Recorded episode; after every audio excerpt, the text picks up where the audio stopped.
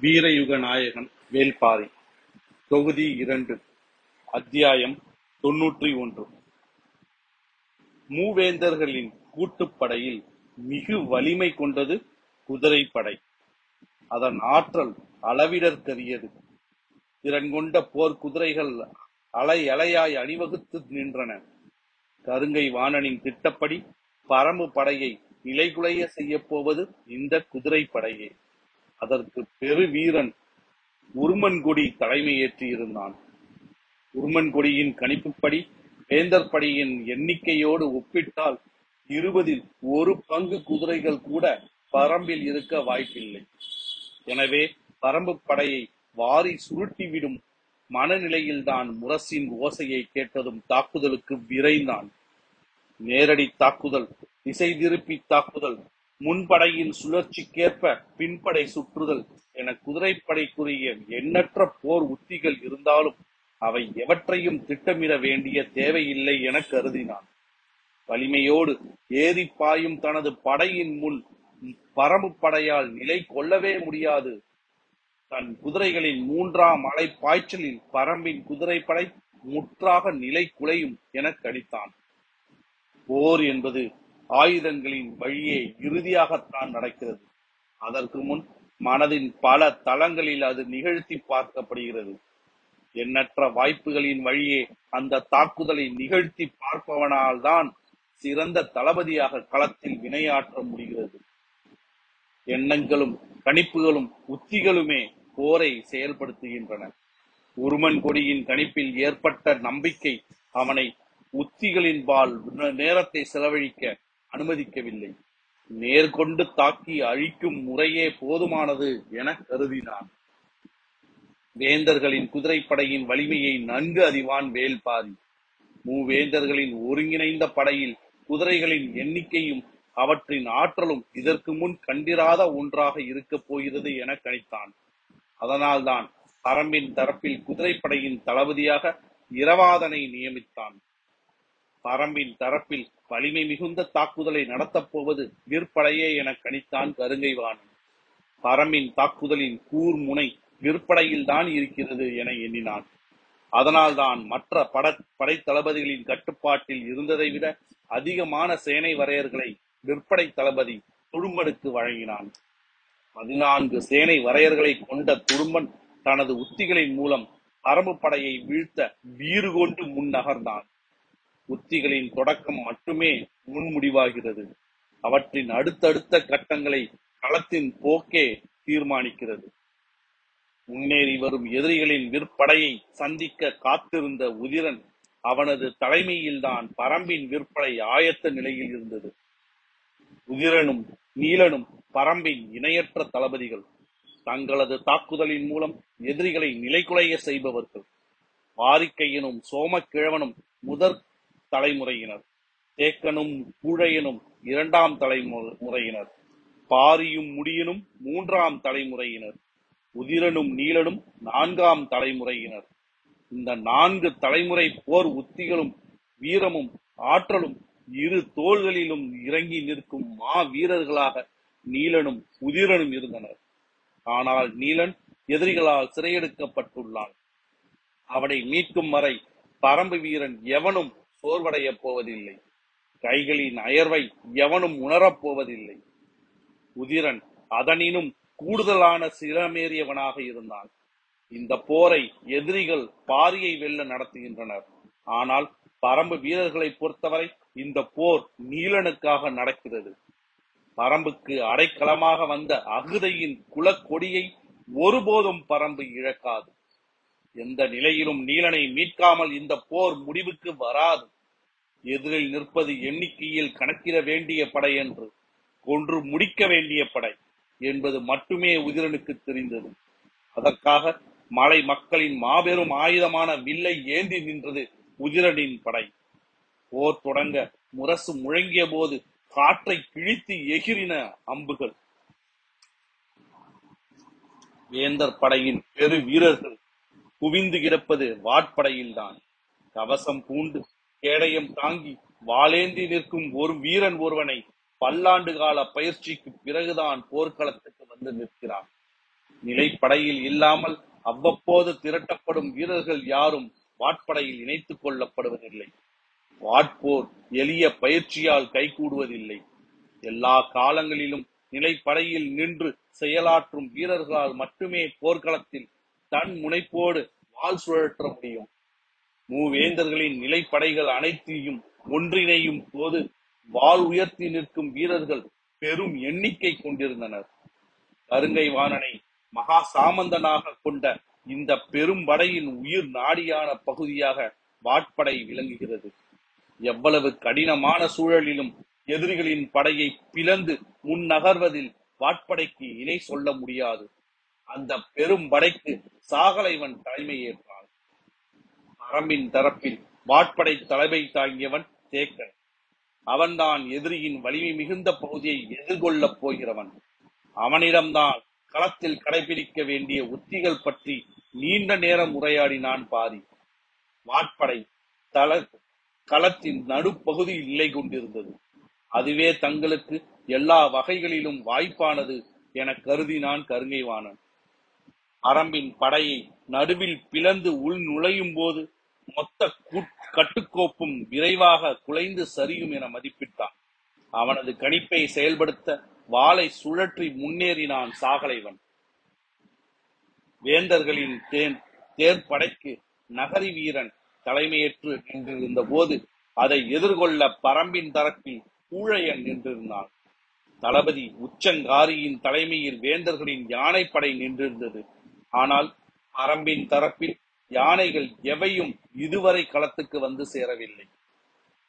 திசை வேழரின் கை அசைவும் போர் முரசின் அதிர்வும் வீரர்களின் பேரோசையுமாக போர் தொடங்கிய போது கருங்கை வாணனின் கண்கள் முன்கள் முன்கள நிகழ்வுகளை ஊர்ந்து கவனித்துக் கொண்டிருந்தன. அவன் தனது பெரும் படையை மூன்றாக பகுத்திருந்தான். முதல் நிலைப்படை சீறி பாய்ந்து தாக்குதலை தொடங்கியது. தனது படையின் முன் மூன்றில் ஒரு பகுதியை மட்டுமே முதல் நிலையில் நிறுத்தியிருந்தான். இரண்டாம் நிலை படை தேவைப்பட்டால் களமிறங்க ஆயத்தமாக இருந்தது. மூன்றாம் நிலை படை எந்த வகையிலும் களமிறங்கும் சூழல் வராது என கணித்திருந்தான். முதல் நிலை படையின் நடுவில் நின்றிருந்தான் அவன். இரண்டாம் நிலை படையின் இறுதி பகுதியில் சோழவேலனும் ஒதியவெற்பனும் உதியஞ்சேரலும் நின்றிருந்தனர். அவர்களை அடுத்துதான் மூன்றாம் நிலை படை நின்றிருந்தது. அதை கடந்தே மூஞ்சல் இருந்தது. மூஞ்சலுக்குள் தான் குலசேகர பாண்டியன் இருந்தார். அவருக்கு அருகில் உள்ள கூடாரம் ஒன்றில் நீலன் கட்டப்பட்டு கிடந்தான். போர்க்களத்தின் தலைமை தளபதி தாக்குதலின் முகப்பில் நின்றால் அவனால் படையை வழிநடத்த முடியாது. ஆனால் தாக்குதலின் முகப்பில் தனது படை வெளிப்படுத்தும் ஆற்றலை உணர்ந்தவனாக இருக்க வேண்டும். அதற்கு தகுந்தே போர்க்களத்தில் தளபதி இருக்க வேண்டிய இடம் தீர்மானி தீர்மானமாகிறது. கருங்கைவாணன் தனது வாழ்வின் பெரும் பகுதியை போர்க்களத்தில் கழித்தவன். கள தாக்குதலின் தன்மையையும் வேகத்தையும் அவனால் ஓசை கொண்டே மதிப்பிட முடியும். தளபதியின் வலிமை படையை கொடு- கொண்டு செலுத்துவதில் இருப்பதாக ஒரு காலத்தில் நம்பப்பட்டது. ஆனால் களப்போர் என்பது வீரமும் ஏமாற்றும் கலந்த ஒரு கலவை. தாக்குவதும் திரும்புவதும் பின்வாங்குவதும் சம முக்கியத்துவம் உள்ள செயல்பாடுகளே. ஆனால் இவையெல்லாம் சரியான ஒருவனின் கணிப்பின் வழியே நடந்தால் மட்டுமே அந்த படை வெற்றியை கொய்ய முடியும். கருங்கைவாணன் வேறு எந்த ஒரு தளபதியையும் விட நீண்ட போர் அனுபவம் கொண்டவனாக இருந்தான். இதுவரை எந்த ஒரு மனிதனும் உத்தரவுக்கும் இவ்வளவு எண்ணிக்கையிலான படை வீரர்கள் கீழ்ப்படிந்து நின்றது கிடையாது. முதன் முறையாக அந்த பெரும் வாய்ப்பு கருங்கை வாணனுக்கு கிட்டியுள்ளது. முப்பெரும் பேரரசர்கள் தன்னோடு போர்க்களத்தில் வாளேந்தி நிற்கின்றனர். அனைத்தையும் உணர்ந்தாலும் எதன் பொருட்டும் கவனத்தை சிதற விடாமல் முன்களத்தில் நிகழும் ஆயுதங்களின் உரசல் ஓசையை மதிப்பிடுவதிலேயே கவனமாக இருந்தான்.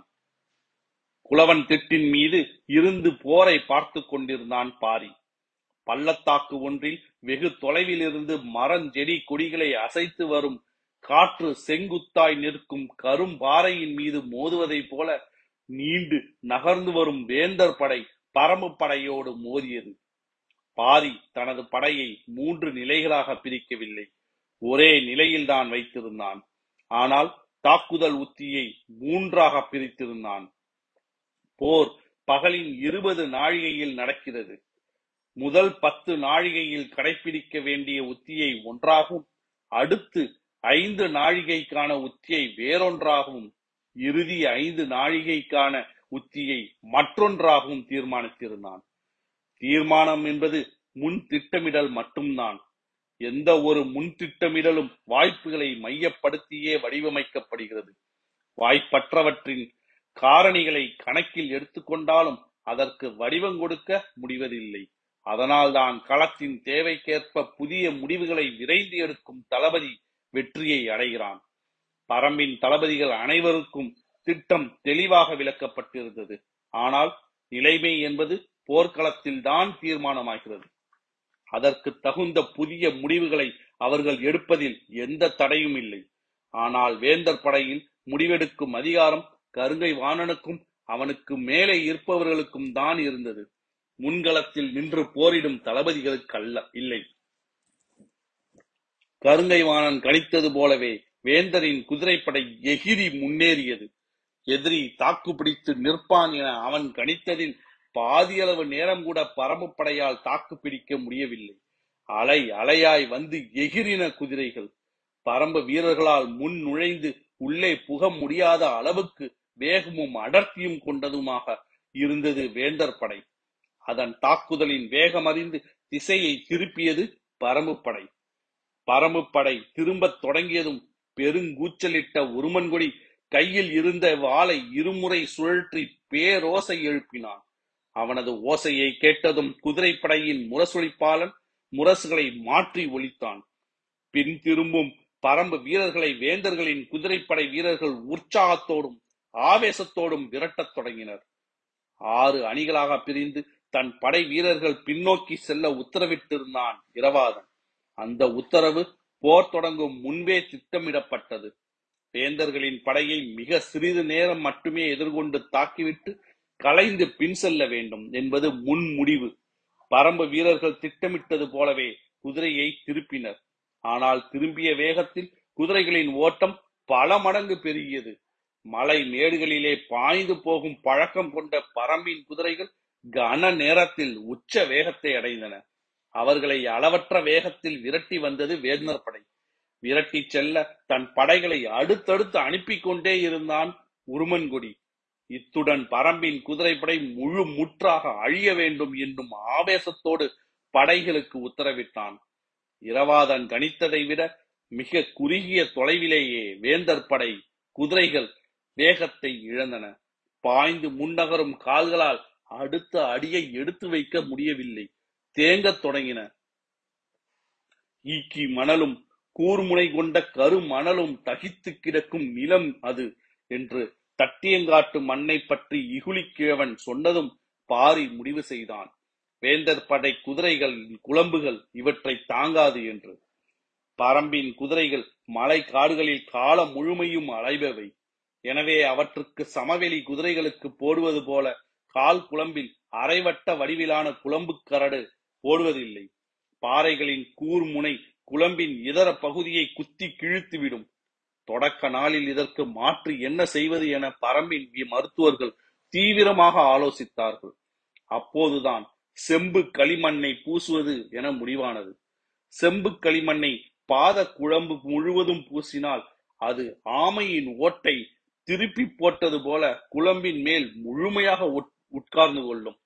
பாறை வெடிப்புகளிலும் கூர் முனை கல்லிலும் நடந்தாலும் தாவினாலும் குழம்புக்கு ஒன்றும் ஆகாது எல்லா வகையான கவசமாகவும் அது இருக்கும். அன்றிலிருந்து பரம்பின் குதிரைகள் அனைத்துக்கும் செம்பு களிமண்ணே குழம்பு பூச்சாக பூசப்படுகிறது. ஆனால் சமவெளி குதிரைகளுக்கு இரும்பாலான அரைவட்ட வடிவிலான குழம்பு குரடு குரடுதான் அடிக்கப்படும். குழம்பின் நடுப்பகுதி எதுவும் அடிக்கப்படாமல் தண்ணி இயல்பிலேயே இருக்கும்.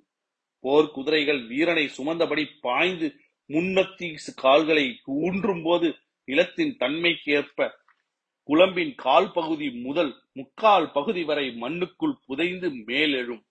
இது ஈக்கி மணலும் கருமணலும் நிரம்பியுள்ள நிலத்தில் குதிரைகள் என்ன வகையில் பாதிக்கும் என்பது எளிதாக கணிக்கக்கூடிய ஒன்றாகத்தான் இருந்தது. அதனால்தான் குதிரைப்படையின் தளபதியாக எப்போதும் செயல்படும் குழையனை தேர்ப்படைக்கு நியமித்துவிட்டு இரவாதனை குதிரைப்படையின் தளபதியாக அனுப்பி வைத்தான் பாரி. வேந்தர்களின் வலிமை மிகுந்த படையான குதிரைப்படையை எவ்வளவு வேகமாக குறைக்கிறோமோ அவ்வளவு வேகமாக வெற்றியை நெருங்க முடியும்.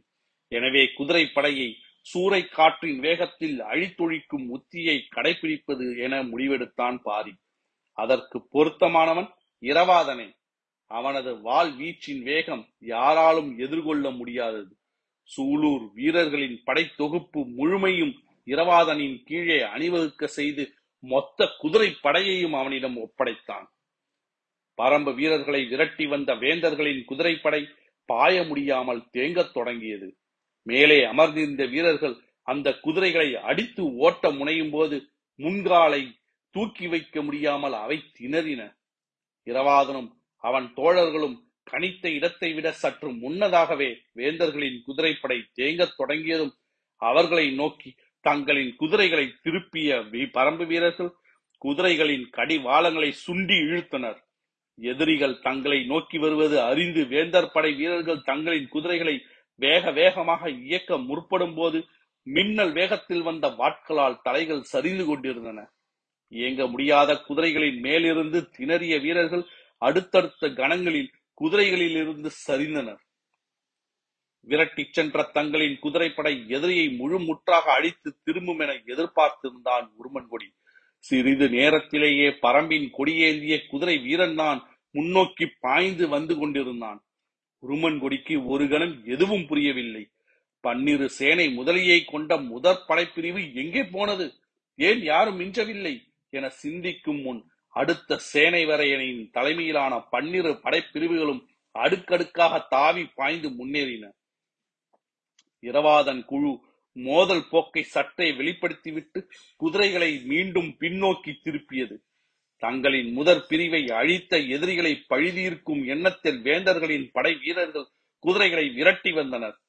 ஈக்கி மணல் குதிரைகளின் குழம்புகளை கிழித்து உள்ளிறங்கும் போது பரம்பின் வாட்கள் அதைவிட ஆழமாக வீரர்களின் உடல்களுக்குள் இறங்கிக் கொண்டிருந்தன. குதிரை படையை அடுத்தடுத்து விரைவுபடுத்த ஆயத்தமாக இருந்தான் உருமன்குடி விற்படை தளபதி உதிரனின் உத்தரவுப்படி முதல்நிலை தாக்குதலில் அளவில் சிறுத்த அம்புகளையே பயன்படுத்தினர் வீரர்கள். நான்களின் விசை கூட்டிக் கொடுக்க அடுத்தடுத்து வெவ்வேறு நிலை அம்புகளை பயன்படுத்தினர். பரம்பு வீரர்கள் தொடுக்கும் அம்புகள் எதிரிகளின் மீது ஈட்டியை போல் பாய்ந்தன. அவற்றின் வேகமும் வலிமையும் ஒப்பிட முடியாததாக இருந்தன. எதிரிகளை தங்களின் அம்புகளால் வலிமையோடு தாக்க தேவையான தொலைவுக்கு முன் செல்ல வேந்தர் படையால் முடியவில்லை. ஏனென்றால் அதைவிட ஒரு பங்கு அதிகமான தொலைவில் இருந்தே பரம்பு வீரர்களால் வலிமையான தாக்குதலை தொடுக்க முடிந்தது. பரம்பு வீரர்கள் எய்யும் அம்புகள் சீறி பாய்ந்த வண்ணம் இருக்க வேந்தர் படையின் அம்புகள் பலவும் பாதிப்பு ஏதுமின்றி பணிந்து கொண்டிருந்தன. உயிரன் தனது படைக்கு கொடுத்த உத்தரவு வலிமை குறைந்த அம்புகளை மட்டுமே தொடக்க நிலையில் பயன்படுத்த வேண்டும் என்பது. துடும்பன் இதை எதிர்பார்த்துதான் இருந்தான். பரம்பு வீரர்களை விற்போரில் வீழ்த்த முடியாது என அவனுக்கு நன்கு தெரியும். அவர்களின் தாக்குதல் மற்ற படைப்பிரிவின் பக்கம் போய்விடாமல் தங்களை நோக்கியே இருக்குமாறு பார்த்துக் கொள்வதுதான் துடும்பனுக்கு கருங்கை வாணனின் உத்தரவு. எனவே தாக்கியவாறு முன்னகரும் பரம்பு படையை சமாளித்தபடி சற்றே பின்வாங்கிக் கொண்டிருந்தான் துடும்பன் வேந்தர்களின் வாட்படை முன்னோக்கி நகர்ந்து கொண்டிருந்தது. தேக்கன் தலைமையிலான பரம்பு படை மண் வகுத்த திட்டப்படி பின் நகர்வதற்கான உத்தியையே பின்பற்றின. சாகலைவன் உற்சாக பெருக்கில் தனது படையை முன்னகர்த்திக் கொண்டிருந்தான். தேர்ப்படையின் தளபதி நகரி வீரனுக்கு தனக்கு முன்னால் நிற்பதை ஒரு படை என கருதவே மனமில்லை. தாக்குதலுக்கான வடிவத்தில் வலிமை மிகுந்த தேர்கள் வரிசை வரிசையாக முன்னகர்ந்து கொண்டிருந்தன. ஆனால் பரம்பின் தரப்பில் நின்றவற்றை தேர் என்றே வகைப்படுத்த முடியாது என தோன்றியது. உழவு வண்டிகளை போர் தேர்களாக மாற்றி எடுத்து வந்துள்ளனர் என கருதினான். வலிமையற்ற அவற்றின் தன்மை பார்வையிலேயே தெரிந்தது. தேரின் மீது நிற்கும் வீரன் நான் மற்ற அனைத்து படை வீரர்களையும் விட திறன் மிக்கவனாக இருக்க வேண்டும். வில் வாள் வேல் ஆகிய மூன்று ஆயுதங்களையும் கையாள தெரிந்த பெரு வீரன் மட்டுமே தேரின் மீது நின்று போரிட முடியும். அதைவிட முக்கியம் போரிடும் வீரனுக்கும் தேரை ஓட்டும் வளவனுக்கும் இருக்க வேண்டிய ஒத்திசைவு. குதிரைகளை அசைய விடாமல் நிறுத்தி வைக்கும் அளவுக்கு வைக்கவும் இசைவுக்கு ஏற்ப திருப்பி வைக்கவும் அவன் வீரனின் மனமறிந்து செயல்படுவனா செயல்படுவனாக இருக்க வேண்டும். போர் நிலம் எவ்விடமும் சமதளத்தை கொண்டதன்று. மேடு பள்ளங்களும் ஏற்ற இறக்கங்களும் கொண்ட பாழ் நிலமாகத்தான் இருக்கும். எனவே தேரை சிறிது முன்னேற்ற வேண்டுமானாலும் குதிரைகளை விரைந்து இழுக்க செய்து முன்னகர்த்த வேண்டும். சுண்டி நகரும் தேரின் மீது நின்று போரிடுபவன் ஆயுதங்களை கையாளுதல் எளிதல்ல. சக்கரங்களை உருட்டுவதையும் உருட்டாமல் நிறுத்துவதையும் திறம்பட செய்கிற வளவனின் கையில்தான் மேலே நின்று போராடும் வீரனின் முழு ஆற்றலும் இருக்கிறது. நாக்குக்கு நடுவில் கடை வாயில் பொருத்தியிருக்கும் கடிவாளத்தை எந்த நேரமும் இழுத்து பிடித்தபடியே இருக்கும் சூழல் ஏற்பட்டால் எந்த குதிரையும் தனது ஒழுங்கை ஒரு துள்ளலில் உதிர் உதறி எறிந்துவிடும்.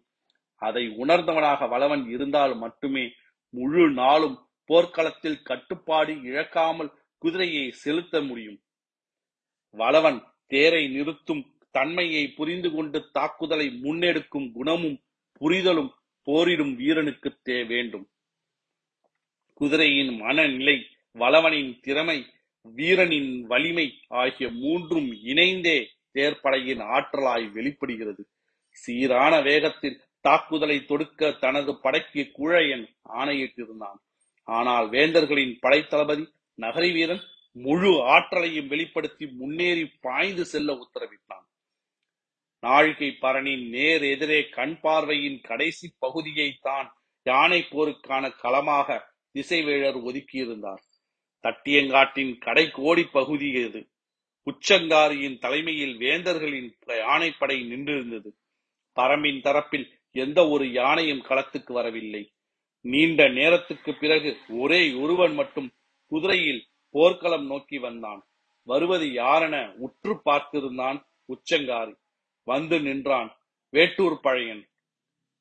யானை படையை எதிர்த்து தன்னந்தனியாக ஒரு கிழவன் வந்து குதிரையில் வந்து நிற்பது எதனால் என யாருக்கும் புரியவில்லை. வேட்டூர் பழையன் சொன்னான் பரம்பின் தரப்பில் யானைப்படை ஏதும் இல்லை உச்சங்காரி அதிர்ச்சியோடு பார்த்து கொண்டிருந்தான். போர் விதிகளின்படி யானைப்படை யானைப்படையோடு தான் மோத வேண்டும். அப்படியென்றால் என்ன செய்வது என சிந்தித்த அடுத்த கணம் உச்சங்காரி முடிவெடுத்தான். அப்படியென்றால் நாங்கள் பரம்புக்குள் நுழைவோம். வேட்டூர் பழையன் கைகளை விரித்து காட்டி சொன்னான் உங்களின் விருப்பம். அதே வேகத்தோடு உச்சங்காரி தனது படைகளுக்கு ஆணை பிறப்பிக்க ஆயத்தமானான். அதற்குள் அருகில் இருந்த இரண்டாம் நிலை தளபதி சொன்னான் தளபதி நம்மை சிக்க வைத்து அழிக்கும் திட்டம் இதற்குள் இருப்பதாக கருதுகிறேன். எனவே அவசரப்பட்டு முடிவெடுக்க வேண்டாம். வட்டாற்று தாக்குதலில் சோழனின் யானைப்படையை முழு முற்றாக அழிந்த கதை அனைவருக்கும் தெரியும். அறிவிப்புக்கு ஆயத்தமான உச்சங்காரி சற்றே பொறுமையானான். கருங்கை வாணனிடம் கலந்து பேசிய பிறகு முடிவெடுக்கலாம் என நினைத்தான். முதல் நிலை படையின் இறுதி பகுதியில் நின்றிருந்த கருங்கை வாணனுக்கு ஒவ்வொரு திசையிலிருந்தும் செய்திகள் வந்த வண்ணம் இருந்தன. அவனிடமிருந்து வேந்தருக்கு செய்திகள் சென்ற வண்ணம் இருந்தன. சம வலிமை கொண்ட இரு படைகள் மோதினால் மோதலின் தொடக்கமே மொத்த ஆற்றலையும் வெளிப்படுத்துவதாக இருக்க வேண்டும். ஆனால் இங்கு நிலைமை அப்படியன்று. சின்னஞ்சிறு படையொன்று மாபெரும் படையின் மீது தாக்குதல் தொடுத்து கொண்டிருக்கிறது. எனவே பெரும் படையின் தலைமை தளபதி மிக பொறுமையோடு வந்து சேரும் செய்திகளை கேட்டுக்கொண்டிருந்தான் கொண்டிருந்தான். எதிர்பார்த்ததைப் போல் வாட்படையும் தேர்ப்படையும் முன்னேறிக் கொண்டிருந்தன. சாகலைவனும் நகரி வீரனும் அடுத்தடுத்த செய்தியை அனுப்பி கொண்டிருந்தனர். விற்படையின் தளபதி துடும்பனும் வகுக்கப்பட்ட உத்தியின் அடிப்படையில் எதிரியின் தாக்குதலை கையாண்டு கொண்டிருந்தான். மூன்று படைப்பிரிவுகளும் படை பிரிவுகளிலும் எத்தனை சேனை முதலிகள் முன்களத்தில் போரிட்டுக் கொண்டிருக்கின்றனர் என்ற கணக்கை அருகில் இருந்தவர்கள் சொல்லிக் கொண்டிருந்தனர். கருங்கைவாணன் பெரிதும் எதிர்பார்த்திருந்த குதிரைப்படையின் முன்னேற்றம் பற்றி இன்னும் செய்திகள் வந்து சேராமல் இருந்தன. அங்கிருந்துதான் முதல் நிலை வெற்றியை அவன் எதிர்பார்த்திருந்தான். அந்த வெற்றியின் அடிப்படையில் தான் அவனது திட்டம் வகுக்கப்பட்டிருந்தது. பரம்பின் மொத்த படை வீரர்களின் எண்ணிக்கையை விட வேந்தர்களின் குதிரைப்படை வீரர்கள் எண்ணிக்கை அதிகம். எனவே முதல் நிலையில் பரம்பு படை பின்வாங்கிவிட்டால் உருமன்கொடி தனது வலிமையான குதிரைப்படை கொண்டு பரம்பு படையை அரைவட்ட சுற்றில் வளைக்க திட்டமிட்டிருந்தான். இடது முனையிலிருந்து வந்து சேர்ந்த செய்தி யானைப்படை பற்றியதாக இருந்தது. உச்சங்காரி பரம்புக்குள் நுழைய அனுமதி கேட்டு செய்தி அனுப்பியிருந்தான் பட்டாற்று தாக்குதலில் சோழனிடமிருந்து கைப்பற்றப்பட்ட யானைகளே பெரும் எண்ணிக்கையிலானவை. எனவே பரம்பின் தரப்பில் வலிமையான யானைப்படை இருக்கும் என்றுதான் அனைவரும் எதிர்பார்த்திருந்தனர். ஆனால் தங்களிடம் யானைப்படை இல்லை என்று எதிரிகள் சொல்வது போர் தந்திரமன்றி வேறு இல்லை என்று என்பது தெளிவாக தெரிந்தது. அவர்களின் திட்டத்தில் நாம் போய் சிக்கிக் கொள்ளக் கூடாது. எனவே பரம்புக்குள் போய் தாக்கும் நடவடிக்கை வேண்டாம். அடுத்து என்ன செய்வது என்பதை உத்தரவு கிடைத்த பிறகு நிறைவேற்றுக என்று கூறினான் கருங்கை வாணான் இந்த செய்தி போய்கொண்டிருக்கும் போதுதான் குதிரைப்படை தளபதி உருமன்குடி அனுப்பிய செய்தி வந்து சேர்ந்தது. ஒரு சேனை வரையினும் பதினாறு சேனை முதலிகளும் நமது தரப்பில் இறந்துள்ளனர் என்றான் அவன். ஒரு கணம் திணறி போனான் கருங்கைவான் முற்பகலுக்குள் பரம்பு படையை அழித்தொழிக்கும் வலிமை கொண்ட தென் வலிமை கொண்டதென எதிர்பார்க்கப்பட்ட குதிரைப்படையிலிருந்து வந்துள்ள முதற் செய்தி எந்த வகையிலும் நம்ப முடியதா முடியாததாக இருந்தது. உருமன் கொடியை நோக்கி விரையலாமா என நினைத்துக் கொண்டிருந்த போதுதான் காரமலையின் மேலிருந்து காரி கொம்பு ஊதும் ஓசை கேட்டது. ஓசை வந்த திசை நோக்கி திரும்பி பார்த்தான் கருங்கைவானம் பாரியின் திட்டப்படி முதல் பத்து நாழிகை முடிவடைந்ததை குறிக்கும் காரி கொம்பு ஓசை அது.